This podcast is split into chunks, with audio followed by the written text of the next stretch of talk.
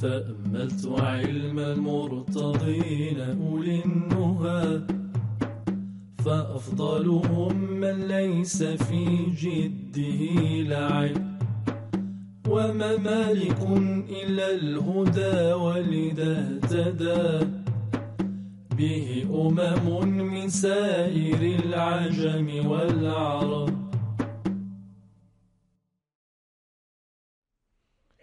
الله الرحمن الرحيم الحمد لله رب العالمين والصلاة والسلام على أشرف الأنبياء والمرسلين سيدنا محمد وعلى آله وأصحابه أجمعين بسم الله الرحمن الرحيم قال عبيد الله بن يحيى رحمه الله وحدثني عن مالك عن نافع مولى عبد الله بن عمر رضي الله عنهما أنه قال شهدت الأضحى والفطر مع أبي هريرة رضي الله عنه فكبر في الركعة الأولى سبع تكبيرات قبل القراءة وفي الآخرة خمس تكبيرات قبل القراءة. قال مالك رحمه الله وهو الأمر عندنا. هذا ذكرنا لكم في المجلس الماضي أن آه، هذا هو الذي يعتمد عليه المالكية في آه، تعيين عدد التكبيرات التي تكبر في صلاة العيد. تكون سبع تكبيرات في الركعة الأولى مع عد تكبيرة الإحرام من تلك التكبيرات. وتكون خمس تكبيرات في الركعة الثانية من غير عد تكبيرة الانتقال. وهذا مذهبنا ومذهب الجمهور الحنابلة والشافعية إلا أن الشافعية يخالفوننا في قضية وهي تكبيرة التكبيرات في الركعة الأولى. تلك السبع التكبيرات يجعلون يجعلونها آه، من غير تكبيرة الإحرام. لا يعدون تكبيرة الإحرام من تلك التكبيرات فإذا هم جملة التكبيرات عندهم في الركعة الأولى ثمانية تكبيرة الإحرام ثم سبع تكبيرات. ونحن والحنابلة جملة التكبيرات عند جملة التكبيرات عندنا في الركعة الأولى سبع تكبيرات الإحرام ثم ست تكبيرات. وفي الركعة الثانية نحن وهم سواء.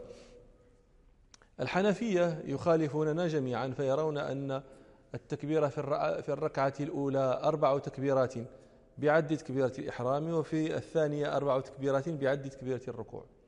وسبب الخلاف في هذا هو اختلاف الآثار الواردة عن الصحابة في تكبيرات العيد في تكبيرات صلاة العيد لكل أهل مذهب متمسك عن عن الصحابيين أو أكثر. لكن يزيد الجمهور. يزيد في يزيد تزيد حجة الجمهور على حجة غيرهم بما رواه الإمام أحمد وأبو داود وابن ماجه. عن عائشة رضي الله عنها قالت كان رسول الله صلى الله عليه وسلم يكبر في العيد في الأضحى والفطر آه، في الركعة سبعا في الركعة الأولى سبع تكبيرات وفي الثانية خمسا. وهذا تذكروا هذا لأننا سنحتاجه فيما بعد. في الركعة الأولى سبع تكبيرات وفي الثانية خمسا. وفي رواية أنها قالت رضي الله عنها سوى تكبيرتي الركوع. ويستدل الجمهور أيضا بما روى الإمام أحمد في مسنده عن عمرو بن شعيب عن أبيه عن جده. رضي الله عنهما أن رسول الله صلى الله عليه وسلم كبر في عيد ثنتي عشرة تكبيرة سبعا في الأولى وخمسا في الآخرة. ولهم أدلة من الحديث عن النبي صلى الله عليه وسلم غير هذين ولكن لا يخلو شيء منها من ضعف في أساندها وحديث عائشة وحديث عمرو بن شعيب عن أبيه عن جدي أيضا تكلم فيهما لكن الصحيح إن شاء الله أنهما لا ينزلان عن درجة القبول. ومما يدل على تعيين هذا العدد أيضا الآثار الواردة عن طائفة من الصحابة بهذا العدد. منها أثار أبي هريرة هذا الذي رواه مالك في الموطأ ومنها أثار ابن عباس رضي الله عنهما الذي رواه ابن أبي شيبة في مصنفه أن ابن عباس رضي الله عنهما كان يكبر في العيد سبع تكبيرات آه، في الركعة الأولى وخمس تكبيرات في الركعة الثانية وكلهن قبل القراءة. ومثل ذلك أيضا مروي عن عن أبي سعيد الخدري وعن عمر بن الخطاب وعن غيرهما. ومما يدل على هذا العدد سوى ما ذكرت لكم أنه العمل المحكي عن أهل المدينة. العمل في أهل المدينة كان على العمل في المدينة كان على هذا. العيد أقيم في مسجد النبي في في المدينة النبي صلى الله عليه وسلم مرات ومرات ومرات. من لدن عهد النبي صلى الله عليه وسلم إلى عهد أصحابه فالتابعين. وهكذا ينقله خلف عن سلف إلى عهد مالك فحكى ما رآه ومثل هذا العمل عمل أهل المدينة فيه حجة بلا خلاف. لكن قلت لكم الخلاف بيننا نحن المالكية والحنابلة من جهة والشافعية من جهة هو في الركعة الأولى. نعد تكبيرة الإحرام من السبع وهم يخرجونها من السبع. هم يعني أوفق بظاهر الحديث. الشافعية أوفق في ظاهر الحديث. لماذا؟ الحديثان اللذان ذكرت لكم. فيهما أن النبي صلى الله عليه وسلم كبر سبع تكبيرات في الركعة الأولى وخمس تكبيرات في الركعة الثانية. قالوا الشافعية يمكنهم أن يلزموننا نحن الجمهور. يقولون أنتم أخرجتم تكبيرة الانتقال. الانتقال من السجود إلى القيام. أخرجتم تكبيرة الانتقال من من هذه الخمس. ولا لا؟ نحن إذا سجدنا السجدة الثانية وقمنا منها إلى القيام كبرنا تكبيرة القيام ثم استقبلنا خمس تكبيرات ولا لا؟ فقلنا هذه الخمس تكبيرات خاصة بتكبيرات العيد. ولكن في السبع الأولى قلناها هذه السبع فيها تكبيرة الإحرام قال الشافعي لا نحن كما صنعنا في الخمس نصنع في السبع. لكن ما الذي حمل المالكية؟ ووافقهم الحنابلة على هذا الذي ذكرناه. أنه أن مالكا رحمه الله رأى أن العمل على هذا كان في المدينة وأنهم كانوا لا يزيدون على سبع تكبيرات. فرأى أن هذا وجه أن هذا وجه حسن للجمع بين الحديث والعمل المتوارث في المدينة. فقال السبع هذه فيها تكبيرة الإحرام لأنهم رأوهم يكبرون سبعا والخمس هذه ليست فيها تكبيرة الانتقال لأنهم رأوه لأنه رأى, رأى, رأى أهل المدينة لا يجعلون الخمسة آه، فيها تكبيرة الانتقال. الحنفية رحمة الله على الجميع يستندون إلى في قولهم إنها أربع تكبيرات في الأولى والثانية.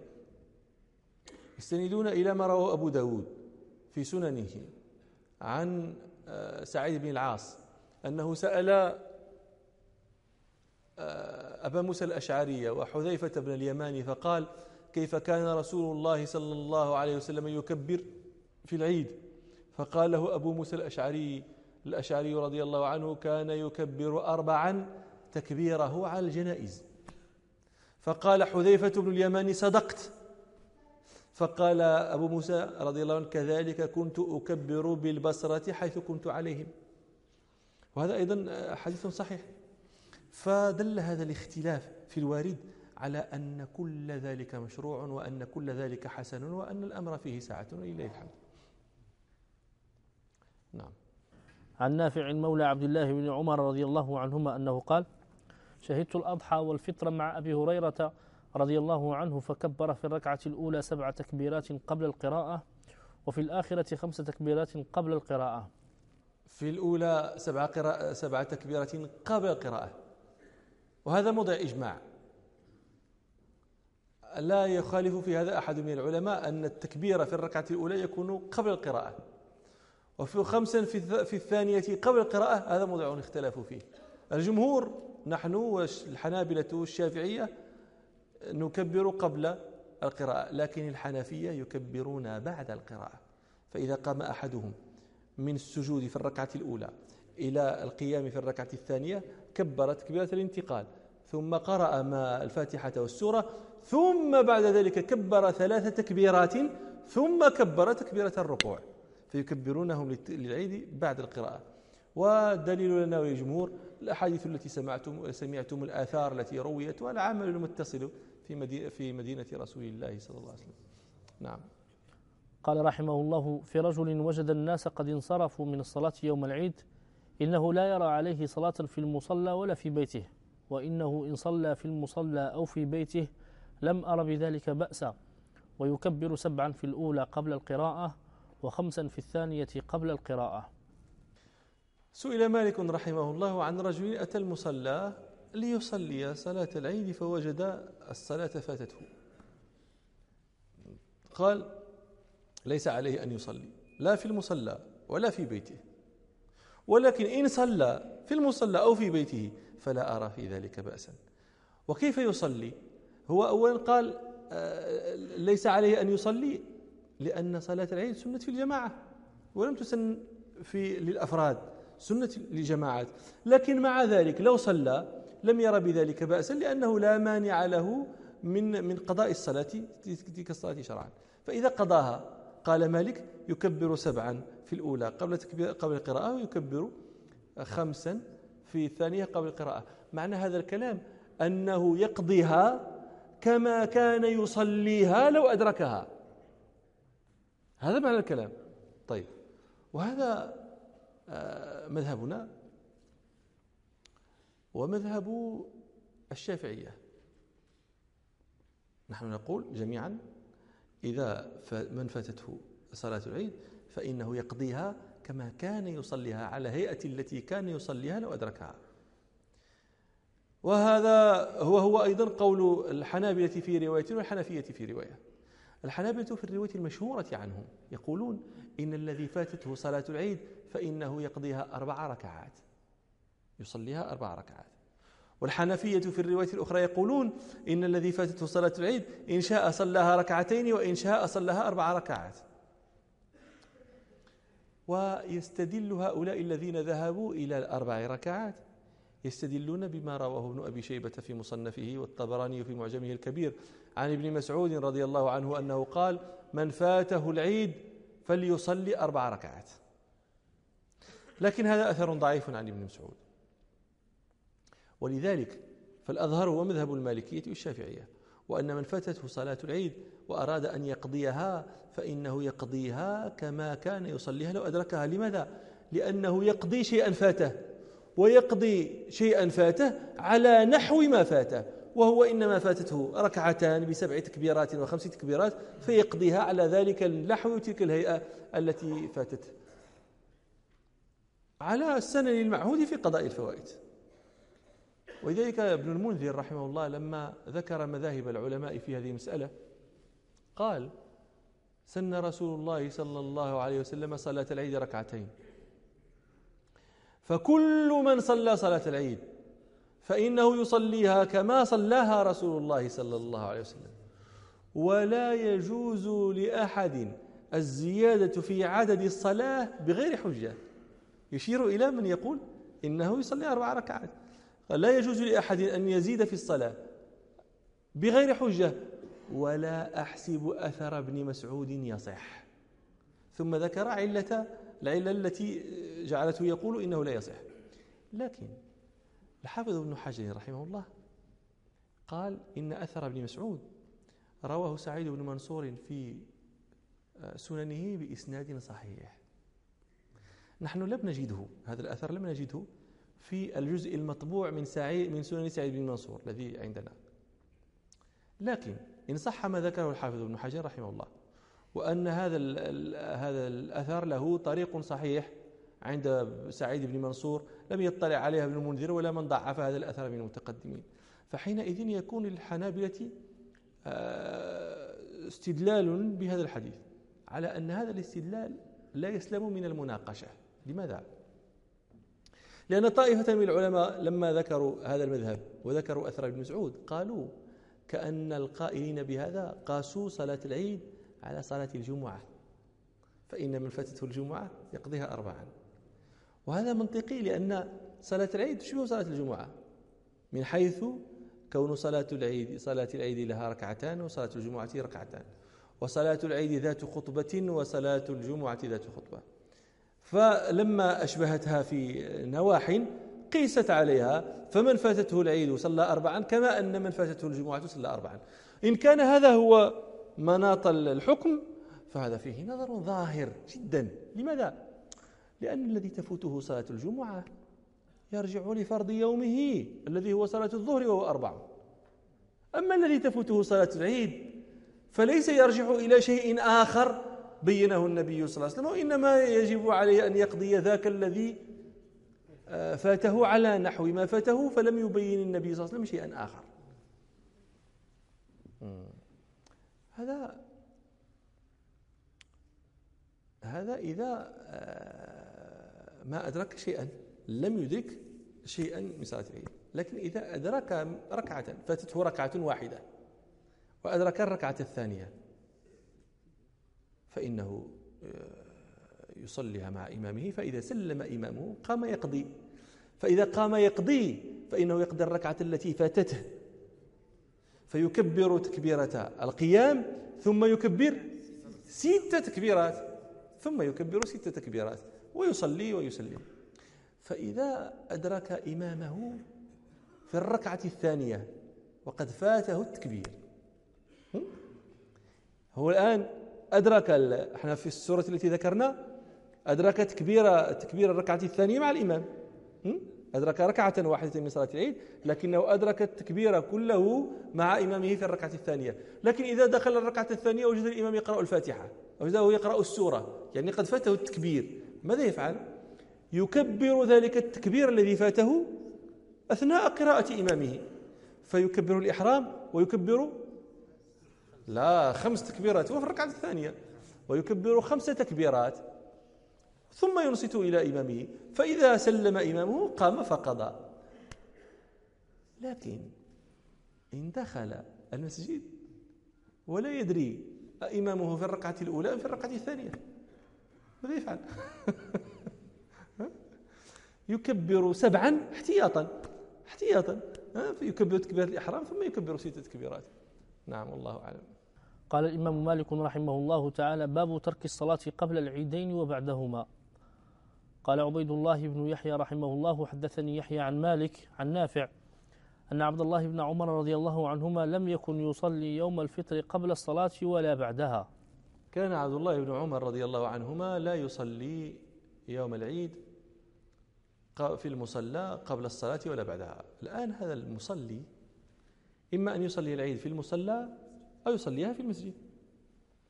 فإذا صلاها في المصلى فالمذهب أنه لا يصلي قبلها ولا بعدها شيئا. قال الشيخ خليل رحمه الله وكره تنفل بمصلى قبلها وبعدها لا بمسجد فيهما. فيكره عندنا أن يصلي قبل صلاة العيد شيئا وبعدها شيئا إذا صلاها في المصلى ولا يكره ذلك في المسجد. وهذا مذهب الحنابلة. قال الحنفية يصلي بعدها ولا يصلي قبلها. وقال الشافعية يصلي قبلها وبعدها. لكن الذي ذكره الماوردي رحمه الله وذكر أنه الصحيح من مذهب الشافعية أنه يكره أن يصلي قبل صلاة العيد وبعدها في موضعها. فيكون إذن كمذهب المالكية والحنابلة. وكل وكما قلت لكم لكل متمسك بشيء ورد عن بعض الصحابة. لكن الأظهر دليلا والأقوم طريقا هم المالكية والجمهور في هذه المسألة أيضا. لما رواه البخاري ومسلم عن ابن عباس رضي الله عنهما أن أنه قال خرج رسول الله صلى الله عليه وسلم في فطر أو أضحى فصلى ركعتين لم يصلي قبلها ولا بعدها. ومثل ذلك أيضا ما رواه الإمام أحمد في مسنده عن عبد الله بن عمرو بن العاص رضي الله عنهما أن رسول الله صلى الله عليه وسلم خرج فصلى بهم العيد فلم يصلي قبله قبلها ولا بعدها. ومثل ذلك أيضا ما رواه الحاكم وغيره عن أبي سعيد الخدري رضي الله عنه. قال كان رسول الله صلى الله عليه وسلم لا يصلي قبل العيد شيئا فإذا رجع إلى منزله صلى ركعتين. ثم إن هذا أيضا هو هذا هو العمل المتوارث في آه، المدينة في مدينة الرسول صلى الله عليه وسلم. وقد قلت لكم إن هذا القبيل من العمل لا لا خلاف في حجته لأنه شيء يأثره الناس بعضهم عن بعض مما رأوه منذ زمن النبي صلى الله عليه وسلم. إذا فهمنا هذا قلنا فالأظهر أنه لا يصلي قبلها ولا بعدها شيئا إذا صلى في المصلى. قال ابن العربي رحمه الله متوسلا آه، سبيلا إلى بيان مذاهب العلماء. قال الصلاة في المصلى التنفل في المصلى لو فعل لنقل لو فعله النبي صلى الله عليه وسلم لنقلوه لو فعل لنقل فمن أجاز الصلاة من العلماء فأجازها لأن الوقت وقت صلاة. وقت صلاة ليس وقتا تمنع فيه النافلة. فمن أجازها فلهذا. ومن منعها من تركها فلأن النبي صلى الله عليه وسلم تركها. ومن اقتدى به فقد اهتدى. ثم هذا إذا صلىها في المصلى. إذا صلىها في المسجد فالأظهر أنه يجوز له أن يصلي ركعتين المسجد قبلها. والله أعلم. نعم. قال عبيد الله بن يحيى رحمه الله وحدثني عن مالك أنه بلغه أن سعيد بن المسيب كان يغدو إلى المصلى بعد أن يصلي الصبح قبل طلوع الشمس. سعيد بن المسيب رحمه الله كان يغدو إلى المصلى إذا صلى الصبح وانصرف من صلاة الصبح ذهب إلى المصلى قبل طلوع الشمس. متى يبدأ وقت صلاة صلاة العيد؟ بعد طلوع الشمس قدر قدر رمح. وهذا هو وقت الذي تحل فيه النافلة. قال قال البشار آه، ثانيها العيد على الرجال من وقت حل النفل للزوال. يبدأ وقت صلاة العيد عندما تحل النافلة إلى الزوال. سعيد بن مسيب يذهب قبل طلوع الشمس. هذا وقت صلاة العيد؟ لا لكنه يذهب للتبكير ليكون ممن بكر إلى صلاة العيد فيجلس ويذكر الله تعالى إلى أن يأتي آه، إمامه. فمن فعل هذا فللتبكير فقط لا لشيء. نعم. قال الإمام مالك رحمه الله تعالى باب الرخصة في الصلاة قبل العيدين وبعدهما. الآن نحن كنا في باب منع الصلاة. ها وهذا يقول باب الرخصة في هذا. الجهة منفكة ليست الجهة واحدة. هذا الباب الذي كنا فيه هو في منع الصلاة منع النافلة في في المصلى قبل صلاة العيد. أما هذا الباب فهو في الرخصة في التطوع قبل الذهاب إلى المصلى. مفهوم؟ قال عبيد الله بن يحيى رحمه الله حدثني يحيى عن مالك عن عبد الرحمن بن القاسم أن أباه القاسم كان يصلي قبل أن يغدو إلى المصلى أربع ركعات. هذا يبين لكم معنى الباب. القاسم بن محمد بن أبي بكر رحمه الله وهو أحد الفقهاء السبعة كان يصلي في مسجده أربع ركعات قبل أن يغدو إلى المصلى وهذا جائز لا خلاف فيه. إذا حلت النافلة طلعت الشمس وحلت النافلة قبل أن ينصرف إلى المصلى كان يصلي أربع ركعات لا مانع من هذا إجماعا. نعم. قال عبيد الله بن يحيى رحمه الله وحدثني عن مالك عن هشام بن عروة عن أبيه أنه كان يصلي يوم الفطر قبل الصلاة في المسجد. هذا الأثر يحتمل معنيين. معنى ظاهر ومعنى أخفى منه. كان هشام بن عروة يروي عن أبيه أنه كان يوم الفطر يصلي ركعتين في المسجد قبل الصلاة. فهذا يحتمل وهو المعنى الظاهر يحتمل أنه كان يصلي صلاة العيد في المسجد لسبب إما مطر وإما غيره. فكان يصلي صلاة العيد في المسجد فيصلي قبل صلاة العيد ركعتين. تحية المسجد وهذا ذكرنا أنها أن, أن, أن, أن هذا جائز لا مانع منه. ولا كراهة فيه. لكن يحتمل معنى آخر أنه كان يصلي في المصلى. كان يصلي صلاة العيد في المصلى. لكنه قبل أن يذهب إلى المصلى يصلي صلاة صلاة يصلي ما شاء الله له أن يصلي في مسجده ثم يغدو إلى المصلى. وهذا معناه هو الذي حمله عليه الباجي. قال في الكلام تقديم وتأخير. تقديره كان يصلي في مسجده يوم الفطر في مسجده قبل الصلاة أي قبل الصلاة في المصلى. المراد أنه ليس في هذه الأثار التي ذكرها في الباب متمسك لمن يقول إنه يصلي في المصلى قبل العيد. نعم. قال الإمام مالك رحمه الله تعالى باب غدو الإمام يوم العيد وانتظار الخطبة قال عبيد الله بن يحيى رحمه الله حدثني يحيى قال مالك مضت السنة التي لا اختلاف فيها عندنا في وقت الفطر والأضحى أن الإمام يخرج من منزله قدر ما يبلغ مصلاه وقد حلت الصلاة. كان الناس في الزمن الأول يصلون العيد في بداية وقتها يعني متى؟ عندما تحل الصلاة. وقال ولهذا متى يخرج الإمام؟ قال مالك قد مضت السنة عندهم في المدينة التي لا خلاف فيها أن الإمام يخرج من منزله في الوقت في وقت بحيث إذا بلغ المصلى كانت الصلاة قد حلت. هذا هو. نعم. قال يحيى وسئل مالك رحمه الله عن رجل صلى مع الإمام هل له أن ينصرف قبل أن يسمع الخطبة؟ فقال لا ينصرف حتى ينصرف الإمام. سئل مالك رحمه الله عن رجل صلى مع الإمام صلاة العيد. فلما انصرف الإمام من الصلاة وصعد المنبر ليخطب في الناس هل ينصرف هذا الرجل أم لا ينصرف؟ قال مالك لا ينصرف حتى ينصرف الإمام. هذا طبعا ليس من مالك على جهة التحريم لكنه على جهة الكراهة. لم يحرم مالك انصراف انصراف هذا المصلي وإنما كرهه له. لم يحرمه لما ورد في ذلك عن النبي صلى الله عليه وسلم أنه ما أوجب الإنصات لخطبة العيد. ليست شهود خطبة العيد شرطا في صحة صلاة العيد.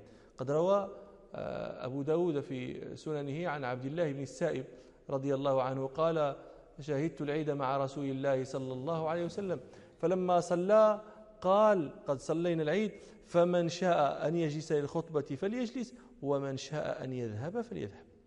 فهذا صريح منه صلى الله عليه وسلم في التخيير. لكن مع ذلك سنة سماع الخطبة هذا من سنة العيد. وكان آه، النبي آه، صلى الله عليه وسلم يعني يحب هذا من انصرف قبل أن يشهد الخطبة فقد حارم نفسه من خير عظيم. كان رسول الله صلى الله عليه وسلم حريصا على أن لا يحرمه أحد من أمته. قد روى البخاري ومسلم عن أم عطية أم عطية الأنصارية رضي الله عنها قالت أمرنا رسول الله صلى الله عليه وسلم بإخراجهن إلى العيدين فقال لتخرج العواتق وذوات الخدور والحيض فيشهدن الخير ودعوة المسلمين وليعتزل الحيض المصلى. فإذا كان هذا خطاب خطاب النبي صلى الله عليه وسلم لمن العادة من شأنهن أنهن لا يحضرن جماعات ولا جمعات. أراد منهن أن لا يغبن عن شهود الخير ودعوة المسلمين. فما ظنكم بقوله لمن شأنه حضور الجماعات والجمعات والأعياد حتى إذا صلى العيد؟ صرف وخرج من المسجد.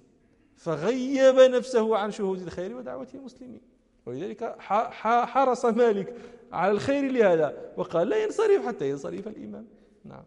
قال الإمام مالك رحمه الله تعالى كتاب صلاة الخوف. باب صلاة الخوف. قال عبيد الله بن يحيى رحمه الله حدثني يحيى عن مالك عن يزيد بن رومان عن صالح بن خوات عمن صلى مع رسول الله صلى الله عليه وسلم يوم ذات الرقاع صلاة الخوف أن طائفة صفت معه وصفت طائفة وجاه العدو فصلى بالتي معه ركعة ثم ثبت قائما وأتموا لأنفسهم ثم انصرفوا فصفوا وجاه العدو وجاءت الطائفة الأخرى فصلى بهم الركعة التي بقيت من صلاته. ثم ثبت جالسا وأتموا لأنفسهم ثم سلم بهم. قال عبيد الله رحمه الله حدثني عن مالك عن يزيد بن رومان. آه، يزيد بن رومان مولى آل الزبير بن العوام. آه، أحد المتقنين من الفقهاء والمحدثين والقراء والعباد من آل المدينة. مشهور في المحدثين كان ثقة كثير الحديث ثم هو أيضا من القراء في أهل المدينة. هو من شيوخ نافع القارئ أحد العشرة. شيخ ورش أنتم تقولون ورش؟ عن نافع. نافع هذا تلميذ ليزيد بن رومان. ولذلك كان نافع بن جبير آه، يجعل يقيم يزيد بن رومان إذا صلى على بجانبه حتى إذا أغلق عليه في القرآن غمزه فيفتح عليه. ومات رحمه الله سنة ثلاثين ومائة في قول أكثر وقيل غير ذلك. نعم. عن صالح بن خوات. صالح بن خوات بن جبير الأنصاري المدني التابعي الثقة هو أيضا في معدود في المحدثين ومعدود في القراء وشيخه في قراءته هو نافع. تلميذ يزيد بن رومان. نعم. عمن صلى مع رسول الله صلى الله عليه وسلم. عمن صلى مع رسول الله صلى الله عليه وسلم صلاة الخوف. هذا الذي صلى مع الرسول صلى الله عليه وسلم صلاة الخوف مبهم هنا. قيل هو أبوه صالح بن خوات يحدث عن أبيه. وهذا من قال هذا استدل بما رواه البيهقي في سننه عن القاسم بن محمد بن أبي بكر عن صالح بن خوات عن أبيه أن رسول الله صلى الله عليه وسلم صلى صلاة الخوف الحديث. قال ابن حجر رواه ابن مندة بإسناد صحيح. فإذا كان هذا فهو حينئذ يروي عن أبيه. هو خوات بن جبير بن نعمان بن أمية بن مريء القيس بن ثعلبة بن عمرو بن عوف الأنصاري الأوسي. أحد فرسان رسول الله صلى الله عليه وسلم. قيل إنه شهد بدرا. لكن قال ابن سعد هو كان في طريقه إلى بدر كان مع الناس الخارجين إلى بدر فأصابه حجر في الطريق فكسر ساقه فرد من الطريق. فضرب له النبي صلى الله عليه وسلم بسهمه وحس وعده في البدريين. وصالح وخوات بن جبير هذا يروي الطبراني في معجمه الكبير عنه رضي الله عنه قال نزلنا مع النبي صلى الله عليه وسلم مر الظهران. قال فخرجت من خبائي فوجدت نسوة يتحدثن فأعجبنني. قال فدخلت خبائي فاستخرجت عيبتي فاستخرجت منها حلة فلبستها ثم خرجت فجلست معهن. قال فخرج النبي صلى الله عليه وسلم فقال أبا عبد الله ما أجلسك معهن؟ قال فلما رأيت النبي هبته واختلطت. وقلت يا رسول الله بعير شرد لي فأنا أبتغي له قيدا. قال فانطلق النبي صلى الله عليه وسلم فاتبعته فألقى إلي رداءه ودخل الأراك قال فكأني أنظر إلى بياض متنه في خضرة الأراك. فقضى حاجته صلى الله عليه وسلم وتوضأ ثم جاء والماء يسيل من لحيته على صدره. ثم قال أبا عبد الله ما فعل جملك الشارد؟ قال فتحملت ذهبوا إلى المدينة. قال فجعل يتبعني النبي صلى الله عليه وسلم. ويقول كلما لقيني يقول السلام عليك أبا عبد الله ما فعل شراد ذلك الجمل؟ قال فلما كثر ذلك مني منه تعجلت إلى المدينة. قال واجتنبت المسجد. ومجالسة النبي صلى الله عليه وسلم. فلما طال ذلك تحينت ساعة خلوة في المسجد. فأتيت فقمت أصلي. فخرج النبي صلى الله عليه وسلم من بعض حجره فجأة. فصلى ركعتين خفيفتين وقام ينتظرني. قال فطولت. رجاء أن يذهب أن ينصرف فيذهب عني. فقال النبي صلى الله عليه وسلم أبا عبد الله طول ما شئت أن تطول. فلست قائما حتى تنصرف. قال فقلت والله لأعتذرن إلى رسول الله صلى الله عليه وسلم ولأبرئن صدره. فلما قال السلام عليك أبا عبد الله ما فعل شراد هذا الجمل؟ قلت يا رسول الله والذي بعثك بالحق ما شرد هذا البعير منذ أسلم. فقال النبي صلى الله عليه وسلم رحمك الله ثلاث مرات رحمك الله رحمك الله رحمك الله ولم يعد إلى ما كان يقوله. وخوات بن جبير رضي الله عنه هو صاحب القصة المشهورة مع ذات النحيين حتى التي يضرب العرب بها المثل فيقولون أشغال من ذات النحيين وهي قصة وقعت في الجاهلية يذكرها أهل الأخبار مشهورة عندهم. يقولون إن آه، امرأة كان لها نحيان. النحي هو الظرف الذي يجعلون فيه السمن ظرف من جلد من أدم يجعلون فيه السمن ويربطون على أعلاه فكانت امرأة لها تبيع سمنا فأتاها خوات بن جبير في جاهلية فأراد أن يسوبها على سمن ولم يجد معها أحدا. ففتح نحيا قال تبيعينه قالت نعم. فذاقه فرده إليها. النحي مفتوح الفم الآن. فإذا تركته أو وضعته سيندلق ما فيه فأمسكته. ثم أخذ نحيا آخر. ففتح وكاءه فذاقه ثم رده إليها فأمسكته بيدها الأخرى. فلما رأى أن يديها مشغولتان ساورها عن نفسها ففجر بها. ولم تكد هي ولم تقدر هي أن تدفع عن نفسها تخاف على اللحيين فضربت العرب بها المثل فقالوا أشغال من ذات النحيين وقالوا أشح من ذات النحيين. أشهد الشح تركته يفعل بها حتى فعل ما فعل وهرب. وهي حارسة على النحيين. فقالوا أشح من ذات النحيين؟ وقالوا أظلام من خوات. مما يتعلق ويقال إن هذا الذي أشار إليه النبي صلى الله عليه وسلم لما قال له ما فعل بعيرك الشارد فقال له خوات قد قيده الإسلام يا رسول الله. ومما يتعلق من طريف ما يتعلق بهذه القصة أن ما يذكره ما يذكره الأخباريون أن أم العجلان أم الدرداء العجلانية ذهبت إلى البصرة في إلى بادية بوادي البصرة ومعها جوار لها فرأت أعرابيا يبيع سمنا. فقالت له يا أعرابي أتبيع السمن؟ قال نعم. ففتحت هي نحيا وشمته فردته إليه. وقالت عندك غيره؟ قال نعم. أمسكه هو النحي النحية بيده. فقالت عندك غيره؟ قال نعم. ففتحته ثم شمته فردته إليه.